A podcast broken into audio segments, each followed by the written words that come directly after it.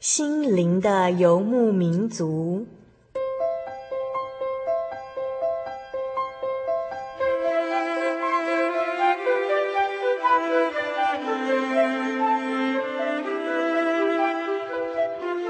在这个谁都不管谁的后现代社会里，每个人的心灵都是游牧民族。成长的过程就是寻找的过程。每一颗漂泊的心灵，其实都在寻找生命的绿洲。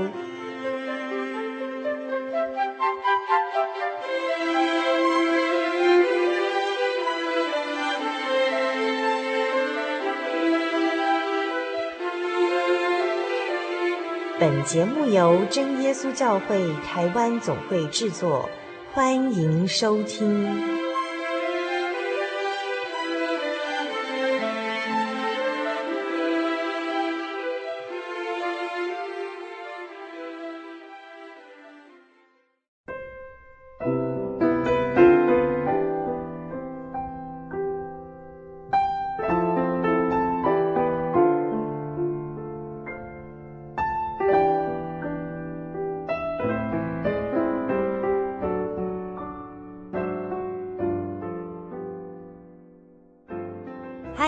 心灵的游牧民族，在空中朋友又来到我们每周一次最期待的时刻了。这个星期呢，是我们心灵的游牧民族第四百二十集节目的播出。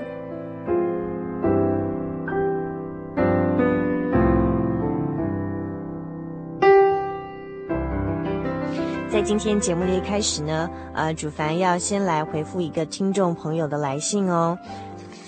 这位听众朋友呢，是呃来自彰化二林，署名诚心悔改的德雄的来信哦。德雄来信说：“亲爱的弟兄姐妹们，大家平安。我是在彰化监狱服刑的德雄，今年二十三岁。由于父母在我年幼的时候就已经双双过世，使我的生活顿时陷入困境，且内心的苦水更是无处可吐。”直到信靠了这位真神以后，我的生活发生了奇妙的改善。只可惜，因为我自己本身经不起诱惑，染上了毒品，导致信仰的堕落。感谢神，让我听到这个节目，使我原本空虚的心灵感到非常的充实，也不感到孤独与无助。因为我知道天父永远陪伴在我们的身旁，呵护着我们，甚至以他的宝血洗净我们身上的罪。让我们这些迷途的孩子能够重回天父的怀抱。最后，愿主保佑大家，并请大家为我往生的父母代祷。以上如果有什么地方写的不好，请大家见谅。哈利路亚，平安，诚心悔改的德雄比。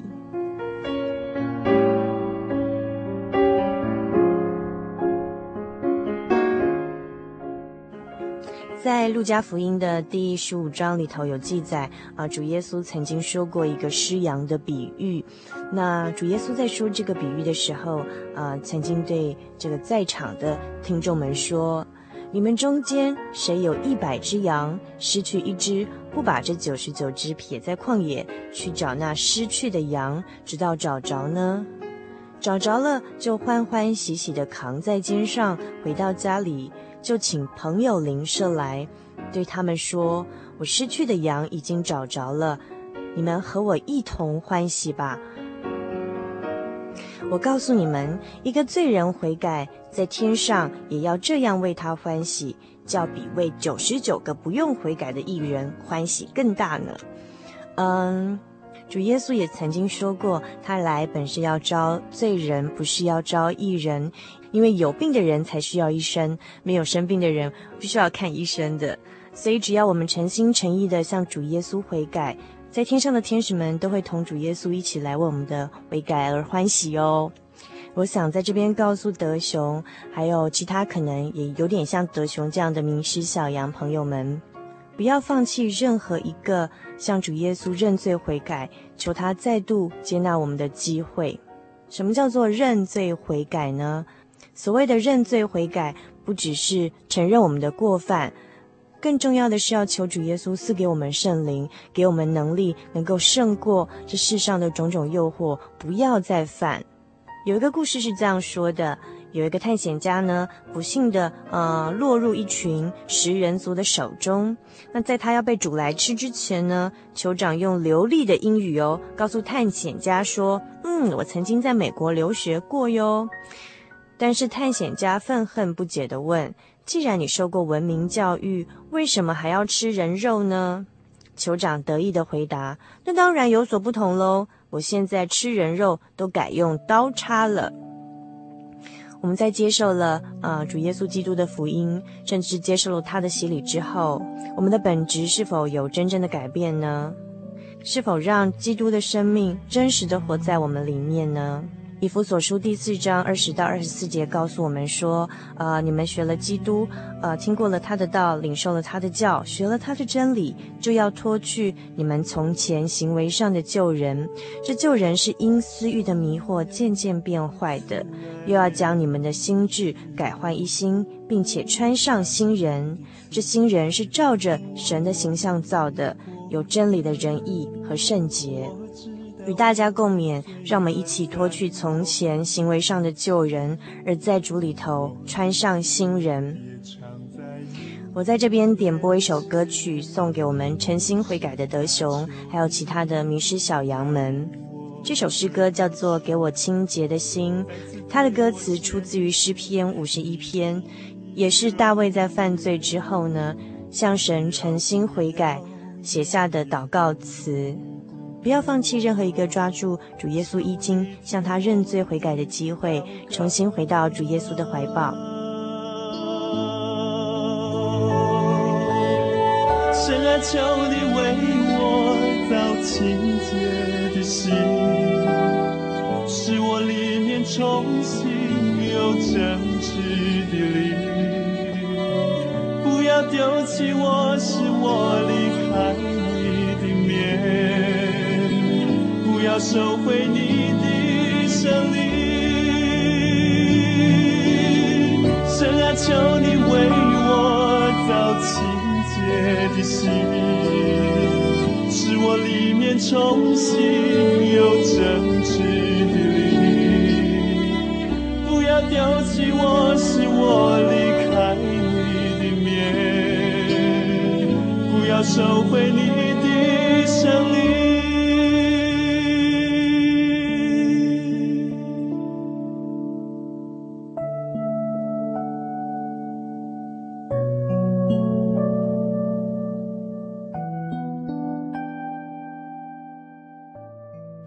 最近呢，我们常常可以在媒体还有报章杂志里头看到有关于呃忧郁症还有自杀等等的这种不幸的悲剧新闻，让我们觉得好像呃这样的问题在现在的社会里头越来越多了。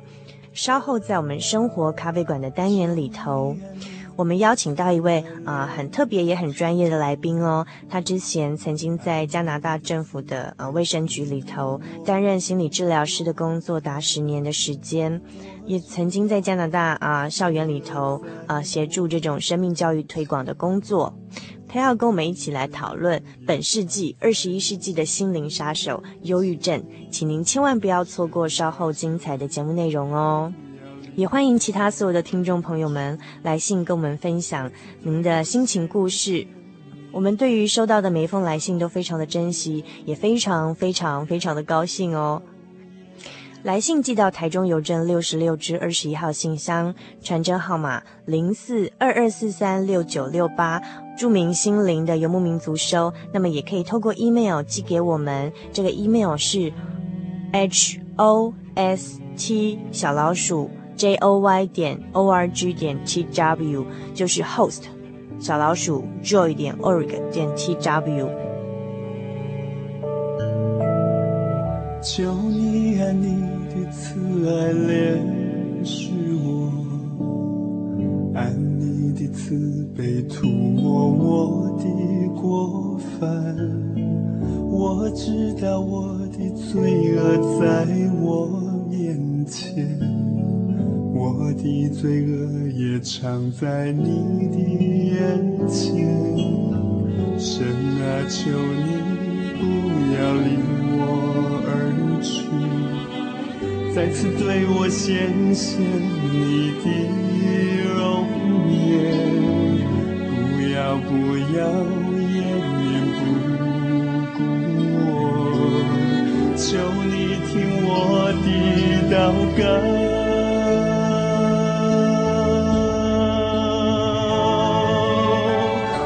求你为我造清洁的心。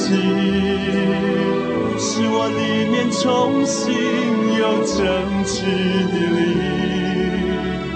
不要丢弃我，使我离开你的面，不要收回你的圣灵。神啊，求你为我造清洁的重新又真挚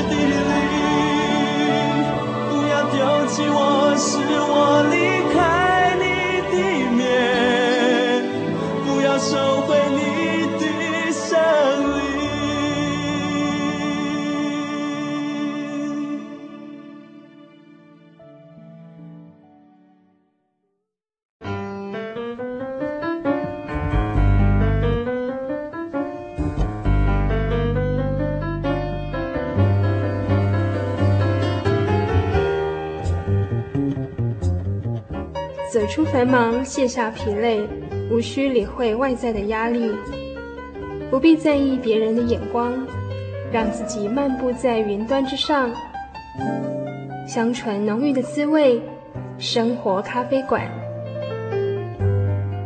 用心调味，与您共享。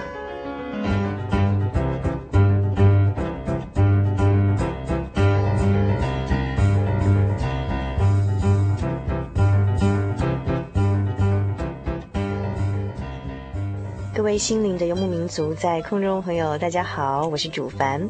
我们现在进行的是生活咖啡馆的单元。那么今天呢，呃，来到我们生活咖啡馆的单元里头，是一个很特别的来宾哦。他曾经在好几年前曾经上过我们节目。那他的大名叫做朱仲辉，然后他的英文的名字叫做 Daniel。那他是远从加拿大刚回台湾定居的呃 Daniel。我们请 Daniel 跟我们所有的听众朋友打声招呼。所有空中的听众朋友们，大家好，我是 Daniel。很高兴又可以在空中跟你们见面。嗯哼，Daniel 还记得上一次上我们节目是什么时候吗？我想大概是六年前的事情。嗯，那个时候刚从加拿大回台湾度假一阵子，对不对？那个时候回来还是度假的心情。我这次回来不一样，这次回来是在台湾工作，对不对？对，我刚刚回来两个月的时间，那、uh-huh. 会有一段长时间，大概几年吧，会停留在台湾。哦吼，那之前在加拿大是定居在哪里呢？我是在温哥华大城市里。哦，听说是世界最美丽的城市，对不对？啊、风光明媚，太棒了。呃呃，再回来台湾会不会不习惯？呃，不会，因为我一直觉得说台湾是一个我自己曾经成长的地方。嗯、那在这个自己的故乡当中，其实有许多的人事物是一直存在记忆中的。嗯、那特别是到了我们这个三十近四十的这个年纪当中的时候，我觉得有时候会有呃思乡的情情。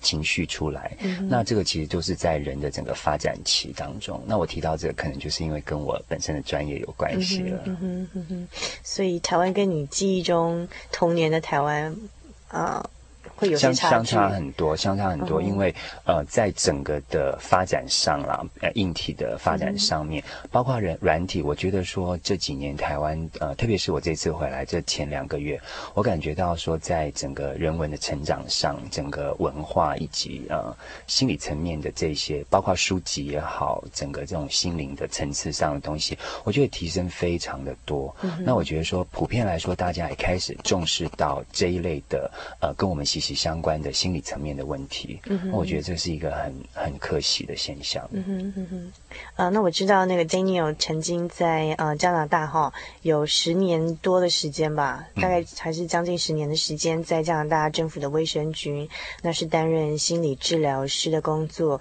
那也就是帮助一些华人的移民做呃心理辅导智商的工作。对，哦、呃，那呃今天呢，嗯、呃。呃，Daniel 要跟我们分享的主题呢，是关于二十一世纪的心灵杀手。那这是根据就是呃 Daniel 他在呃呃之前的这个心理辅导啊，在加拿大的政府工作这些经验呢，然后来跟我们分享就是二十一世纪的心灵杀手忧郁症哦。那我想问一下那个 Daniel 啊，就是嗯。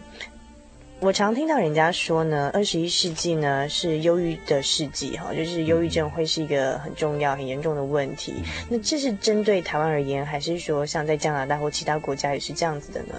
我们在西方那边其实接触到的是一个全球性的东西。那我们也稍微做过呃一些所谓的呃 research，做一些呃研究，呃包括中国在里面哈，所以这是一个全球的趋势。那我比较看重的一个问题是。忧郁症这样的名词，有一点点在现代社会被滥用了。说得好。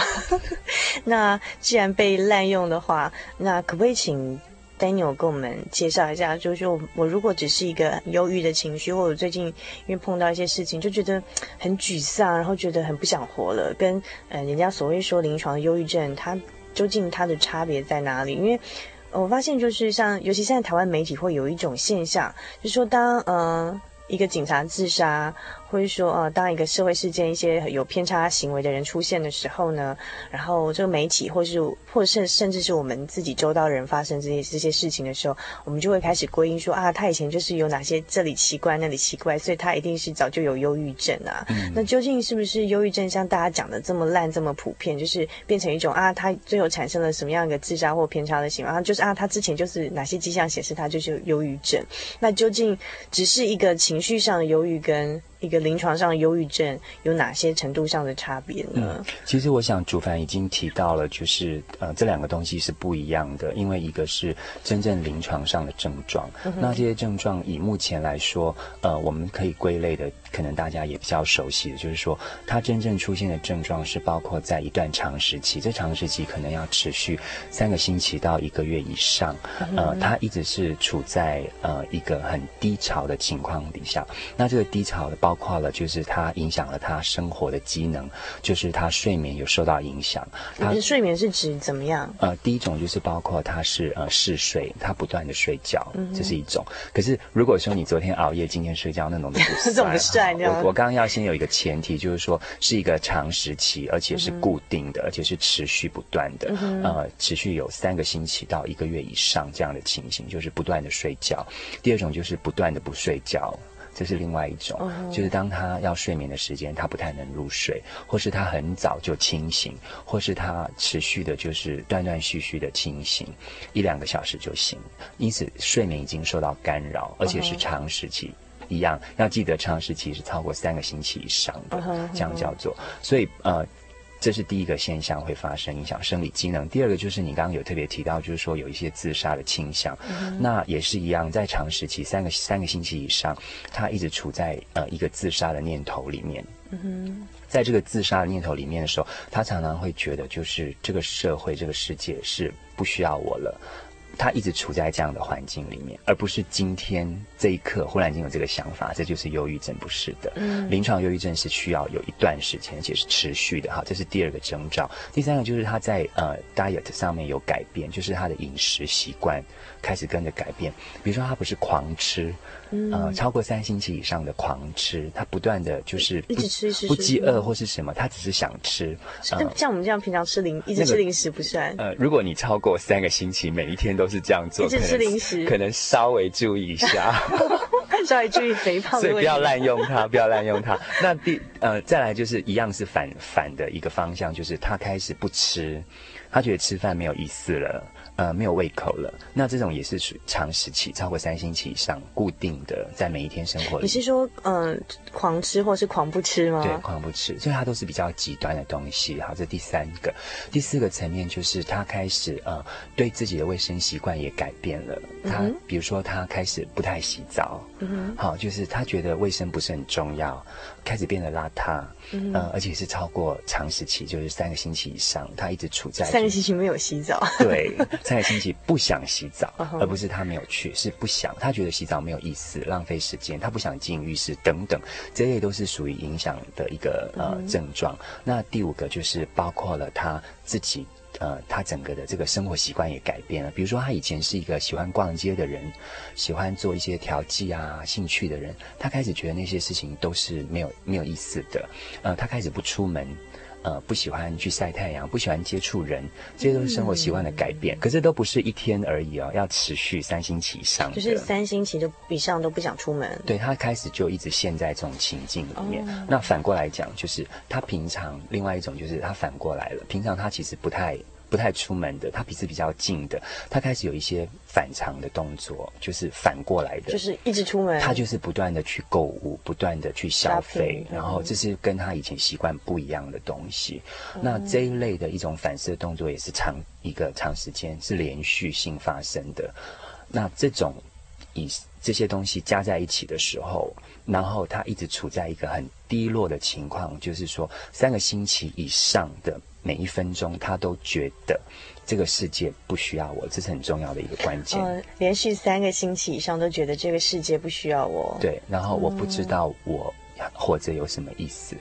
他如果一直持续有这样的一种想法，是很长时期的，那么呢，我们在整个这个临床上面就可以。暂定判断说他可能有忧郁症的情况。那我刚刚提了五点六点当中，其实只要符合呃一半以上，他其实可能已经进入忧郁的情况了。一半以上嘛，意思就是说，嗯，假设有一个人他长期就是都觉得生活没有意义，但是他没有前面的这些状况，这样也不算，呃、也不能把它归类。或者是说他有。狂睡或狂吃，但是他没有后面的一些状况，所以你起码要符合三点到四点，那我们才能够说他可能有临床上可能，只是可能。对，那他这个还要经过医生的直接的诊断，或是一个心理专家直接的诊断，才能说他是才能说他是临床上忧郁症。那这种临床上忧郁症就必须用药物去控制，一定要用用药物控制，因为他必须先停止。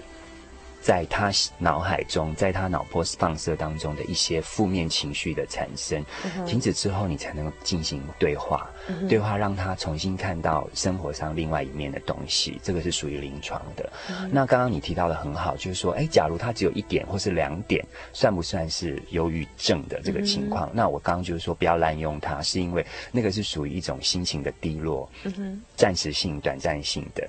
那假如这个暂时性、短暂性的一种忧郁的。心结、心情跟倾向持续太久以后，这个太久就包括了半年、一年以上，嗯、他长期处在这个情况底下不快乐，嗯、对生活不满足，嗯、这种情况底下的时候，他就有几率。更高的几率进入到临床的忧郁症，症，那这种就是我们要去提防它，可以去预防的哈。嗯、那另外一个我可能想提到，就是说，在心理层面一直影响到生理层面这个过程当中，在一个人的成长阶段，可能会有几个我们可以去特别注意的，嗯、包括了，除非它是一个遗传性的东西，就是说忧郁症它有遗传的因子进来，这个还在研究当中。嗯、那除了这个天生的之外，就是一个人的生活成长里面，其实。有三个阶段我们可以观察，一个就是青少年时期啊，在青春期这段时间，可能要稍微观察一下，就是忧郁的情况，呃，比较有高的几率从心理层面转到生理的，就是青青少年时期。对，第二个时期就是一种呃女性的生产之后的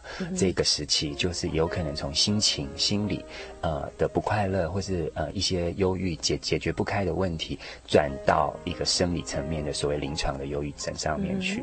那第三个阶段就是一个人的更年期，包括男性跟女性都有更年期的时期。比如说进到四十四十五左右的时候，稍微观察一下这段时期的心情怎么样。嗯哼，嗯哼。所以这三个时期，如果我们都可以比较呃顺利的去排解，呃心里面的一些呃结或是一些不快乐的情境的时候，就呃比较容易顺顺利利的把它通过。嗯。那这三个时期其实都有一个共通的特点，就是它都是有荷尔蒙的分泌。多或是减少，比如说更年期是减少，那在呃 teenager 的这个青春期的时候是大量的呃分泌荷尔蒙，嗯、那所以说忧郁症还在研究当中，就是荷尔蒙跟整个忧郁症临床忧郁症的这个刺激的观念会有、嗯、会有一些关系在，嗯、但是呃我们只是观察到说，在这三个时期，因为荷尔蒙的作祟哈，嗯、会让一个人从心理层面一直转到生理层面的临床忧郁症，所以这个就是生理跟心理是相互影响。就是心理长期就是不快乐，也会导致这生理上的忧郁症。然后说生理上荷尔蒙可能也会影响到，所以这是我们嗯、呃、要有的一个基本的这个概念。那所以在这边，Danny，我不好意思想问一下，那像有些人他呃，如果说他就是比较悲观啊，然后他看事情比较会从就是说呃悲观的角度看，或是说碰到一个挫折。好，碰到一个挫折，就是一般正常反应就是一样会难过，但是难过几天就算。但是呃，他的性格上可能就是呃会把他想得很严重，或者就很在意，然后就是会闷闷不乐。那所以这样的人算是忧郁症吗？这个是一个很棒的问题，就是一样，我们不滥用它，它是有忧郁的情节在里面。那这个情节可能会最后变成他生活的一部分，就是变成忧郁的人格。嗯、那忧郁的人格在我们的治疗当中其实是。呃，很难去治疗的，因为忧郁的人格其实是根据一个人更大一点，呃，更大的角度，就是从一个人的出生一直到他现在这个年纪，整个人生的岁月当中，嗯、不断的在一个挫折跟伤害当中成长，嗯、那形成了他社社会上的、家庭上的、人格上的，变成忧郁的性格这样子。嗯、那忧郁的性格，其实我们有时候会比较容易看到，呃，在呃。早期上一代的人，呃，我们有时候可以回想到他们看事情的时候，嗯、呃，不一定是全部啦，大部分我们接触到的 case 里面。呃，上一代的人，他们有时候看事情是比较属于负面的。嗯、比如说，你开开心心要出门的时候，他会告诉你小心有车祸。嗯、那呃，别人可能在结婚典礼的时候，他告诉你说人不久就离婚了。嗯、呃，诸如此类的一些他所谓的人生的经验，告诉他，嗯、呃，人生是不这么不美好的。嗯、呃，人生当中其实是很多的伤害跟痛苦的。嗯、那这个东西对呃新一代的这个孩子来说，他们就。比较不曾去感受到人生很艰苦的那一面，嗯、那这也是过而不及的一个问题哈，蛮、嗯、大的问题。就是呃，前一前一代的人因为经历很多的苦难，那这个苦难当中造成了他的性格上面是属于忧郁的一个人格。嗯、那忧郁的人格情节当中，就是属于你刚刚说的属于负面的、悲观的。呃，为什么看事情总是没有办法看到正面的那一面哈？嗯、那呃。过而不及的东西，就是说，新的一代看到永远是正面的东西，嗯哼，他看不到人生负面的挫折、呃困难、呃考验等等。所以在这样的一个不平衡的情况底下，你会看到新一代他们要面对即将而来这个世纪所有的呃挑战、挫折的时候，他们能够承受。到这些困难的这个压力点就相对的降低很多，嗯、所以为什么我们会预期就是在整个全球性的二十一世纪，呃，会变成一个心灵杀手的忧郁症，就是因为它会从一个心灵上的不快乐而转变到一个生理上的一个真正的病症，嗯、所以这是我们比较强调的。所以就是嗯。忧郁的人格或忧郁的性格跟临床上的忧郁症还是不一样的。忧郁的人格，你注意看，他其实不太容易进入忧郁症，因为他的生活里面已经就是他已经去生存在一个负面的一个生活环境里面，嗯、所以再大的困难，在他来说，他觉得大风大浪我看过了，嗯、他其实不太容易进入临床忧郁症，反而是呃，我们比较考虑的是。他没有这些呃困难呃成长的痛苦都没有的时候，他进入临床忧郁症的这个几率反而会增加很多哦。这个是很有趣的一件事情，嗯、所以你注意看，我们早期的人，他再怎么苦，你说他有忧郁症吗？他其实没有，只是说他有忧郁，可是他看事情是很负面，对对对对，但是他不是忧郁症哦，嗯、因为他还是照样可以生活，嗯、他的生活机能没有因为呃忧郁的人格而受到任何的影响，嗯、他只是在处理事情、看事情的这个角度上跟。跟一般所谓的正面不太一样而已，嗯嗯、他不会进入临床的。嗯、可是你会发现，为什么现代的孩子动不动就要自杀，嗯、呃，或是觉得人生没有意思，嗯、就是因为他在他的这个困难度以及他成长的这个环境里面。他很少看到人生另外一面的东西，嗯、所以其实这也是为什么我们今天要特别从教育去着手。就是我觉得我们的教育忽略了一个，就是生命的东西在里面。那生命东西其实包括了生老病死以及分离。像在国外，我们谈到分离学，我们谈到死亡学，我们在很小就教教小孩子，就是让他们知道说，其实人会经历这一些。嗯、那我们亲自带他去医院看，我们亲自带他去监狱看，就是人其实会做错事。人其实会离开，父母其实会分离，呃，这些人生当中其实本来很自然的事情，在我们上一代他们看的是最多的，因为有苦难有战争。那可是，在这一代你会发现说，他们看不到这些东西，因为他们在一个很优厚的环境底下出来的，他们要的东西其实没有得不到的，他们可能只是要一个嗯几点几的电脑还是新的玩具，可是父母亲为了奖励他，可能给他最顶级的东西，所以。我们孩子接收到的呃物质的东西，永远超过他可以想象的。那在这种物质整个呃遮盖了生命原来价值的那一层东西的时候，生命变得非常的脆弱。那很脆弱的时候，当然就是呃经不起很多的考验。可是人生其实毕竟是很现实的，嗯同辈的压力啦，呃或是师长对你的看法啦，呃呃男女朋友交往当中的分分合合啦，嗯、这类东西其实都是一种伤害跟挫败。可是，在伤害跟挫败，在上一代人来说，这是一种小 case。对呀、啊。可是为什么到这一代的时候，你会发现好像是的忍忍忍受度就变好像是一个世界末日的感觉，那就是。是因为在他婴儿时期一直到成长的时候，他所得到的东西超过他所想象的，因此在那个三角形的理论来说，其实呃最简单的食衣住行，当他满足之后，他再来要自我的实现，他没有办法实现，因为他找不到自己。他饭已经有了，可能是蛋炒饭，他可能只要白饭，可是他吃到的是更棒的鲍鱼饭。在这种满足的情况底下，他在很年轻就已经达到三角形很顶端的地方，可是最后那个顶他其实上不去，是因为他不知道为什么。好。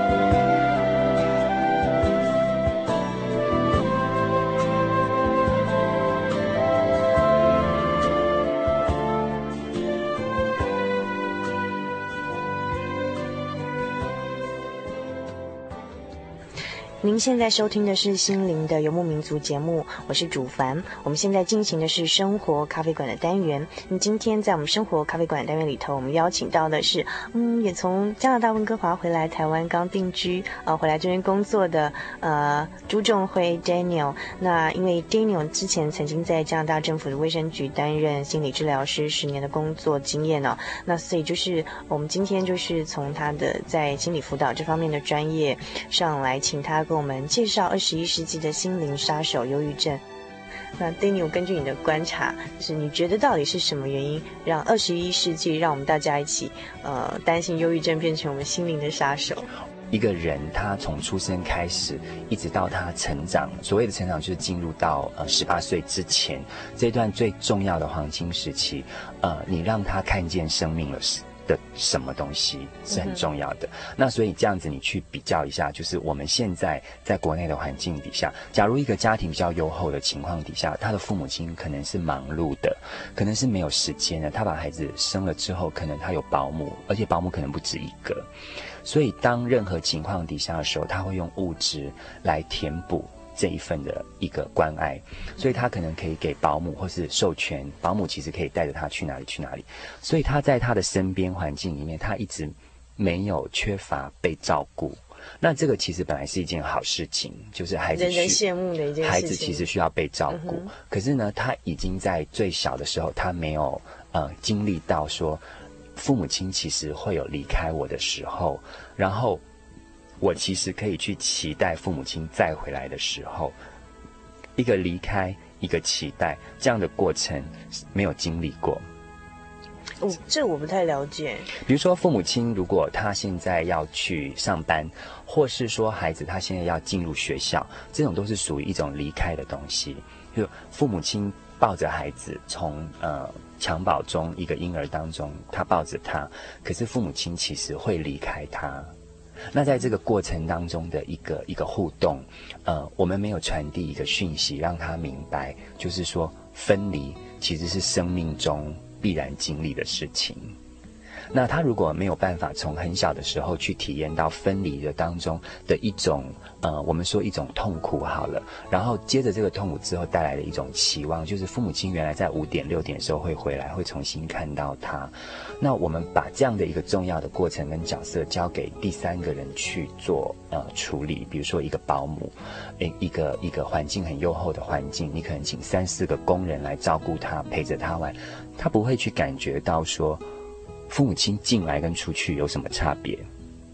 哦，那在这种，你的意思是说，嗯，父母缺席的时候，保姆出席，所以他没有那个父母离去的那个创伤经验吗？而且甚至于可能我们的保姆带着他做更好玩的事情，因为保姆觉得只要。他可以快乐不哭，他什么事情都可以做，给他吃，给他玩，带他怎么样做，我们都不晓得。听起来这样对小孩的照顾应该是很好的啊，为什么反而是不好的一个现象呢？嗯，因为生命当中其实回到原本的本质，就是过与不及都是不恰当的。那这个其实是符合呃圣经的原理哈。圣经怎么说呢？圣经其实它告诉我们，就是说其实是一个中庸的中庸之道。甚至圣经其实有提醒我们说，如果我们不用杖管教孩子的话，其实我们是害了他。嗯、就是我们是憎恶他，圣经用这个字的，嗯、那看起来是爱他，其实是对。那反过来讲，就是说你不管教他，其实就是就是害他。嗯、那所以正面来说，就是其实孩子需要被有一个权限来限制住。那在那个框框里面的所有的模式跟道德，必须在他婴儿时期就让他去明白的，这一点全部都忽略掉，因为这种都是属于生命的一个过程。就是说，人其实很多时候不能够随心所欲。是必须有界限的，那这个界限可能包括了道德，包括了宗教，包括了生活，包括了很多的规范。那现在你注意看，现在新一代的孩子就。比较没有这类的东西做规范，那因为是保姆的关系，保姆不需要给他限制，因为他只要拿到钱就可以了。那父母亲又没有时间来呃做这个规范的动作，所以孩子他后来慢慢就分不清楚是保姆跟我比较亲，还是父母跟我比较亲。那在这种情况底下，你不断的成长的时候，在最初的三年哈，一岁到三岁，他完全没有这样的一个经历，所谓分离的经历的时候，这个东西会。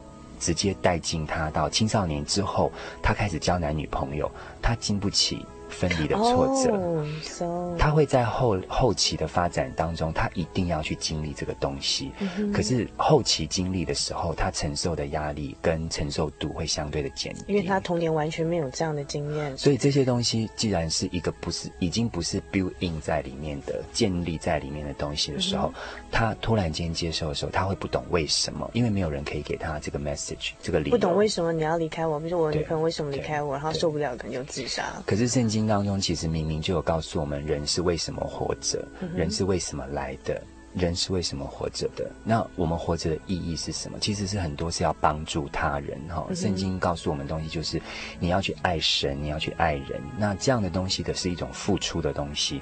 那你想想看，一至三岁他接受的是给予的，就是他只要张开双手，东西马上过来。他没有体验跟经历过，就是一个付出的感觉。对自己会有什么样的回报？比如说，大人会给你一个赞美，你帮助旁边的一个小朋友，嗯、可能人家会给你一个适度的鼓励。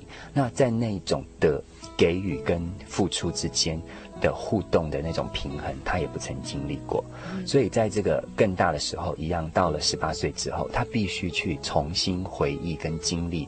儿时失去的那一段的东西，那那个东西都是很痛苦的，因为是不曾发生在他生命里面的。嗯。所以说，为什么呃，圣经给我们很好的一个教训跟指标，就是说，他给我们一个解释，人活着的目的是什么？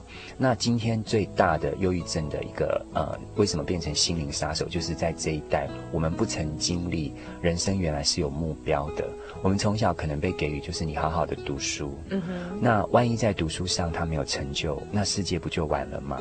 或者是说他一直念书念书念到学业结束之后，他就接下来不晓得目标在哪里了。对，他总是会有告一段落的时候，嗯、所以你会特别注意到青少年时期，在他学业告一段落，进入职场那一段时间，他会再有一次高几率的呃忧郁的情况，嗯，就是因为他失去了目标。嗯、那这些东西都是在最。开始的一到三岁没有给予孩子的东西，我们常常会觉得，我们常常会觉得说孩子不懂还不了解，他慢慢会了解。其实，在国外的教育里面不是的，从开始胎儿在母体里面的教育，一直到他三岁之前，是他整个人生最黄金的时候，因为所有的呃分离以及给予跟付出的那一段过程。都会成为他以后在成年十八岁之后，一直到他年老，他不断的要去追忆跟拿回来的东西。嗯。那在这个过程里面，他其实是很辛苦的。那很辛苦，又没有人可以解释他为什么这么辛苦，所以他找不到一个出口，找不到一个方向。那能够选择的就是我并不快乐，我不懂我为什么今天要生存在这里。父母亲还是不断的给予我，那这个是我已经有的经验。我不曾体会人生当中，其实生命里面有其他的生老病死以及分离的东西，通通没有在我的经验里面。所以他稍微遇到一点点类似生命里面特别真实的东西，比如说分离、呃死亡、呃挫败这一类的东西很真实，在接受度上面就变得非常的低，所以我们才会说。啊，为什么整个世纪预期在未来的十年、二十年，新的一代不断在出现，八年级、九年级的孩子在出现的时候，其实这一类的问题会广泛的被讨论，我们一定要去面对。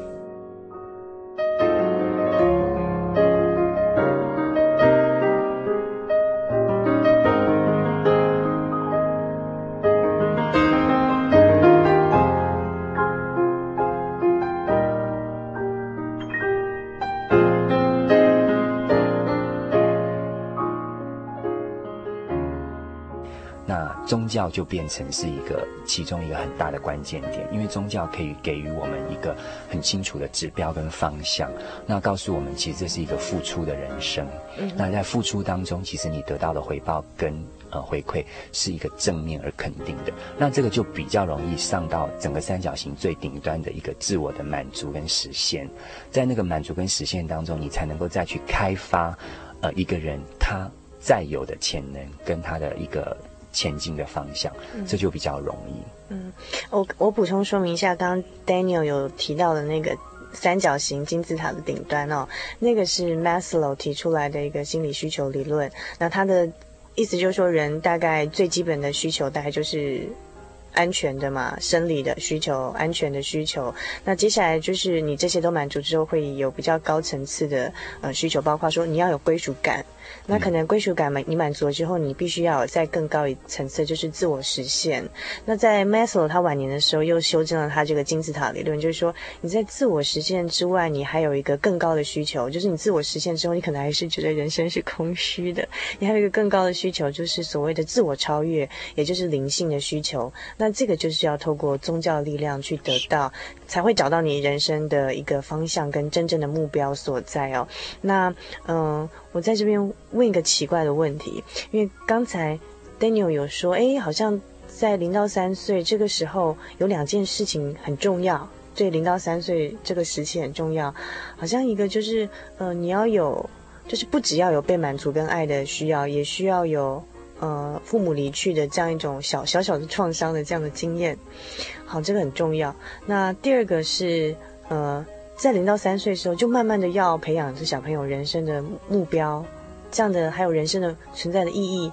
可是这个好像在我们的 台湾的教育体系里头比较没有诶，我们从小到大其实很少很少有什么老师或是家长告诉我们人生的目标跟生命的意义在哪里耶？嗯，那所以 Daniel 是从哪里得到这样的灵感呢？呃，我们其实在在国外做了很多的研究啊，那特别是在这几年，其实开始慢慢的修正了很多，在过去十年当中发表了很多新的理论，就是孩子在小的时候自我自我发挥。自我成长的这样的一个框框的理论里面，所以你你知道有一阵子很流行的蒙特梭利的问题啊、嗯，蒙特梭利教育，那其实呃我们。暂时不去评论它的呃优缺点，只是说在这个理论当中，我们后来发现说，其实要修正回来到一个最原始的东西，其实是回归圣经的。哦，真的吗？对，那在国外其实已经有一个新的趋势，就是说一个一个让孩子在很小的时候没有界限规范的环境底下成长的孩子，在经过整个临床的评估之后，十五年之后，当这些孩子真正要踏入社会的时候，从一个完全呃新式的一个教育方式出来的孩子，他们能够承受人生的挫折的那个压力指数降得非常的低，所以我们会重新再去修正这样的一个理论，就是说，可能再要再回到最原始的，就是需要有一点界限跟管教的东西在这个框框里头。那这个。框框里头的管教就包括了刚刚说，你怎么样传承一个生命本来应该有的东西在里头了。因为生命里面，我刚刚提到，除了分离的这个过程当中，另外就是其实它是有有一个范围的，人不能够为所欲为做自己的事情。嗯哼。那这一种东西是当初呃十年前一套新的理论进来的时候。呃，当时被反对的就是孩子有无限的潜能，嗯，所以在整个的呃幼稚园教育里面，你会发现他只要想要，你只要问他为什么，他讲得出来为什么，你就要带他去做，因为那个是他里面最需要的东西，是一个潜能。而且，但是我们在那个过程当中没有让他明白，就是拿到这个之后的后果是什么，嗯哼，然后这个后果会带给你什么样的一个结果，可能是一个苦难，嗯，可能是一个困难，可能是一个挫败的感觉，我们都没有知道，我们只让他去拿，所以可能要在现在，就是这这一波流行当中，可能之后要再加上的就是这个规范的背后，其实那个理由要让他明白，嗯，然后让他知道说这样的一个东西是什么。可是要回到另外一个问题，就是说孩子他其实不懂选择是什么。他只是要得到满足，就是现在我需要的东西。因此，在这个当中必须要有界限。那这个界限就变成有管教的问题进来了。嗯。所以不行的时候，还是要竖起牌子说，前面的路不能走。那他会告诉你，我有潜能，我要往下走，我才知道是什么。可是其实这是一个危险的东西，你要告诉他，no，就是不行。这个限制呢，会帮助他重新去修正他的理论。孩子在很小的时候，他就会去修正说：“不行，那我要尝试别的东西。”嗯哼。所以他他的潜能其实被发展出来就有两条线，那第二条线又被阻挡的时候，他会发展第三第三条线，这个才是孩子的潜能。嗯哼。那这种东西出来之后，到他真正要进入职场，十八岁之后，他开始选择男女朋友，他开始进入呃要进入工作的时候，当这条路被阻挡了，当这条路行不通了，当分离出现的时候，他知道他其实还有另外的两三条路可以走。就不会只有单向的东西，这是我要强调的。所以，我们今天的教育给予他们就是一个单向的思考。那其实我们以为我们在给他多方面的尝试。嗯嗯。那其实这是一个最新要慢慢去修正的。在未来的五年，可能整个西方国家会重新推翻这个理论，就是因为要回到传统。呃，其实国外看得更清楚，国外是绝对不能体罚的哦。嗯哼。现在国内好像开始重视说体罚是怎么怎么怎么，对不对？觉得不能体罚。其实现在国外最新的进来是说要回到传统，老师是可以打孩子。子的意思就是说，在他呃十岁，就是国小呃四年级、五年级之前，是可以适度的体罚，因为要让他知道这是有规范的。因为他在那个年纪当中，其实他还没有办法分辨那个呃结果，那个 consequence 会带给他什么样的后果，他还不能分辨，所以你只能告诉他不行。在不行的当中，他才会去重新调整，去思考我还有其他的路可以走吗？那他在很小的时候就就去启发他，开发他。原来可以在选择别的路的这种呃教育跟经验当中，他成长了，他将来面对挫败的能力会提高。嗯，那这个是符合圣经的。嗯，呃，管教其实就是给他一个界限，让他在这个 limit 当中去发挥他自己。那这种其实就是生命的东西。因为你不论到职场，你不论进到婚姻里面，其实它都有一个界限在那边。呃，那在这个界限当中，你才能够去培养你自己，在这个界限里面，你最发挥最棒的，其实你就会满足。嗯、那那样的目标就会。没有遥不可及，是可以达成的。那人就在不断的目标达成的当中，扩大他的界限，去发展他更进一步。你刚刚说到心灵的东西，去追求成长，嗯、这些都是循序渐进的。嗯、所以说，呃，圣经的东西给予我们的一个方向，跟他的指导，一定是最真切而且最真实。那在这种情况底下，假如我们能够，呃。从圣经当中去找到这样的一个目标，我觉得是很可惜的现象。所以说，今天假如说有一些朋友他处在一个较为忧郁，或是较为呃不能够去明白为什么我今天活在这个世界上，我真的会建议他说从呃圣经、从宗教、从神的这边来着手，嗯、去重新看一看，其实生命当中有他另外一面。我不曾经历过的东西，这个是很很宝贵的。Daniel，你可不可以再给我们更介绍更多一点？就是，呃，今天我们听众朋友可能呃，不管他是不是经历我们刚刚讲的这种童年经验，你说，呃，可能是生活不管是太好还是太不好，总之就是他没有人生的目标，他觉得很忧郁。那 Daniel 觉得，呃，重新再回到圣经里面，可以找找到他这个人生的答案。那可不可以再跟我们具体的说，为什么在圣经里头可以找到答案？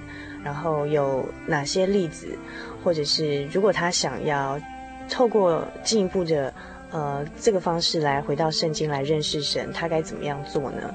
今天的人都蛮聪明的，资讯这么发达，其实都想要。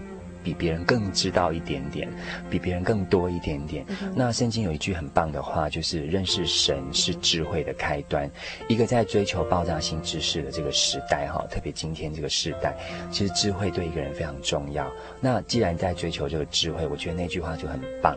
认识神是智慧的开端，就是一个开始。那这个智慧当中，其实就包括了里面的一个方向跟解释。那从圣经的。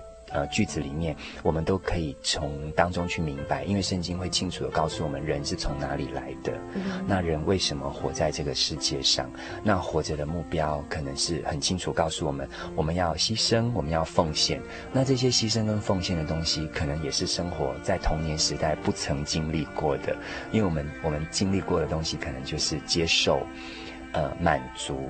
呃，物质的东西，那这些就是呃我们不曾经历的一个层面，就是牺牲跟奉献的东西哈。那牺牲跟奉献在圣经里面例子就是多不可数了。那么他很清楚告诉我们，我们人为什么来，为什么活着，然后目标是牺牲跟奉献，那我们怎么去爱人，他把他的规范写得非常的清楚。那这种东西就给了我们方法。因为他会很清楚告诉我们要怎么样的爱人如己啊，怎么样的把自己看成在别人的旁边、下面还是上面，他都有方法告诉我们。那所以说，圣经给我给予我们的这些呃知识，加上我们认识神是智慧的开始，我都会觉得它是一个很正面，而且是我们人生当中之前所不曾经历的那一些生活经历。那在有这些生活经历之后，你可以重新再去做选择，就是。我已经认识了另外一面的东西，那我经历的是本来是另外一面的东西，这两面东西摆在我眼前的时候，我怎么重新再去看我自己？我觉得你给自己多一个机会去做选择是比较聪明的。如果一个聪明的父母，或是一个聪明现在的青少年，或是您正在收听这个节目的话，假如你真的够聪明。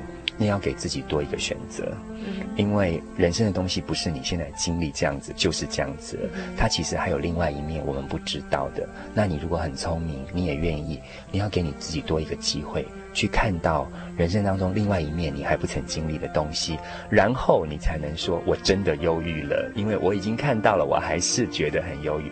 那个时候你这样讲的时候，我就觉得说你真的做了你的选择。可是在这个时候还没有经历，不要轻易的说你只有这条路可以走，嗯，或是你只有自杀，或是你就是只能往忧郁这条路走。那刚才 Daniel 跟我们介绍人生的另外一条路，指的是透过圣经来认识神。那啊、呃，如果您愿意。呃来进一步认识刚才 Daniel 在我们节目当中跟您介绍这位呃指引他，然后指指引他的医生，然后也呃指引他所看到的一些其他的一些个案的啊、这样一个圣经，然后带过他们走过这个人生的一些低潮困难，或是指引他们人生方向，甚至让他们知道人生的定位以及跟旁人的关系究竟是在上面、在旁边、在下面等等的这样一个生活的智慧指引跟人生的呃方针的寻找的话，您可以参加我们的圣经函授课程，然后这个是我们呃算是初阶来。透过这个呃，我们的函授课程小册子跟圣经来入门的认识，循序渐进的认识神跟圣经道理的一个呃最简单的一个办法。那您可以来信到台中邮政六十六至二十一号信箱，或传真到零四二二四三六九六八，注明心灵的游牧民族节目收，或者 email 到 h o s t 小老鼠 j o y 点 o r g 点 t w，欢迎您参加圣经函授课程来啊、认识刚才啊、Daniel 说您可能还没有认识的生命的另外一面，还没打开这扇生命的窗，看过这个窗之外面的另外一个世界。先不要说你只有呃结束生命，或是只有往忧郁这条路走哦。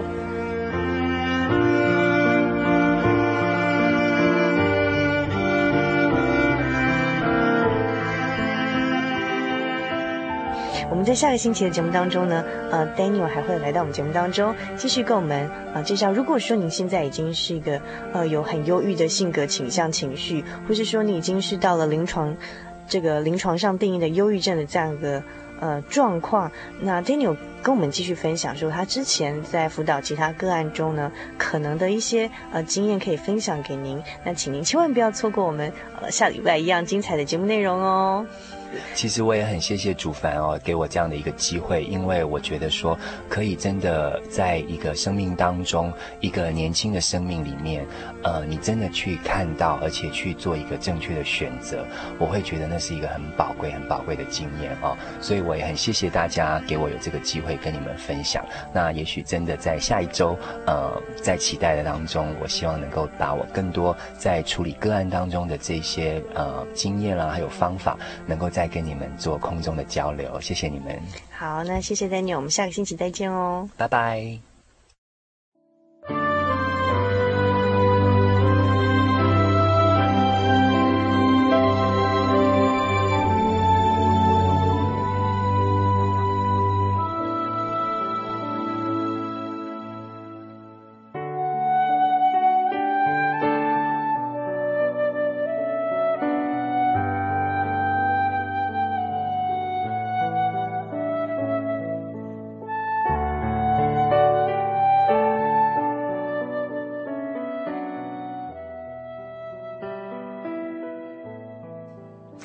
小时的时间，咻一下子就过去了。美好的时光总是过得特别的快。如果您喜欢我们今天的节目内容，欢迎您来信索取我们今天的节目卡带。如果您想进一步认识我们节目中介绍的这位天上的真神，想进一步的认识圣经里头的道理，欢迎您来信参加我们的圣经函授课程。来信请寄到台中邮政六十六至二十一号信箱，传真号码零四。二二四三六九六八，著名心灵的游牧民族节目收哦。您也可以 email 到 h o s t 小老鼠 j o y 点 o r g 点 t w。除了索取我们节目卡带之外，在星期一到星期六的时间，我是否还可以有机会收听到心灵的游牧民族呢？你可以上我们的网络广播收听我们过去曾经播过的节目，网址是 j o y 点 o r g 点七 w，非常的好记，就是 joy 点 org 点七 w，期待您的加入哦。在今天节目的最后，主凡要和大家分享的圣经经节是以弗所书第四章二十到二十四节。你们学了基督，却不是这样。如果你们听过他的道，领了他的教，学了他的真理，就要脱去你们从前行为上的旧人。这旧人是因私欲的迷惑渐渐变坏的。又要将你们的心智改换一新并且穿上新人。这新人是照着神的形象造的有真理的仁义和圣洁。祝您今晚有个好梦我们下个星期再见喽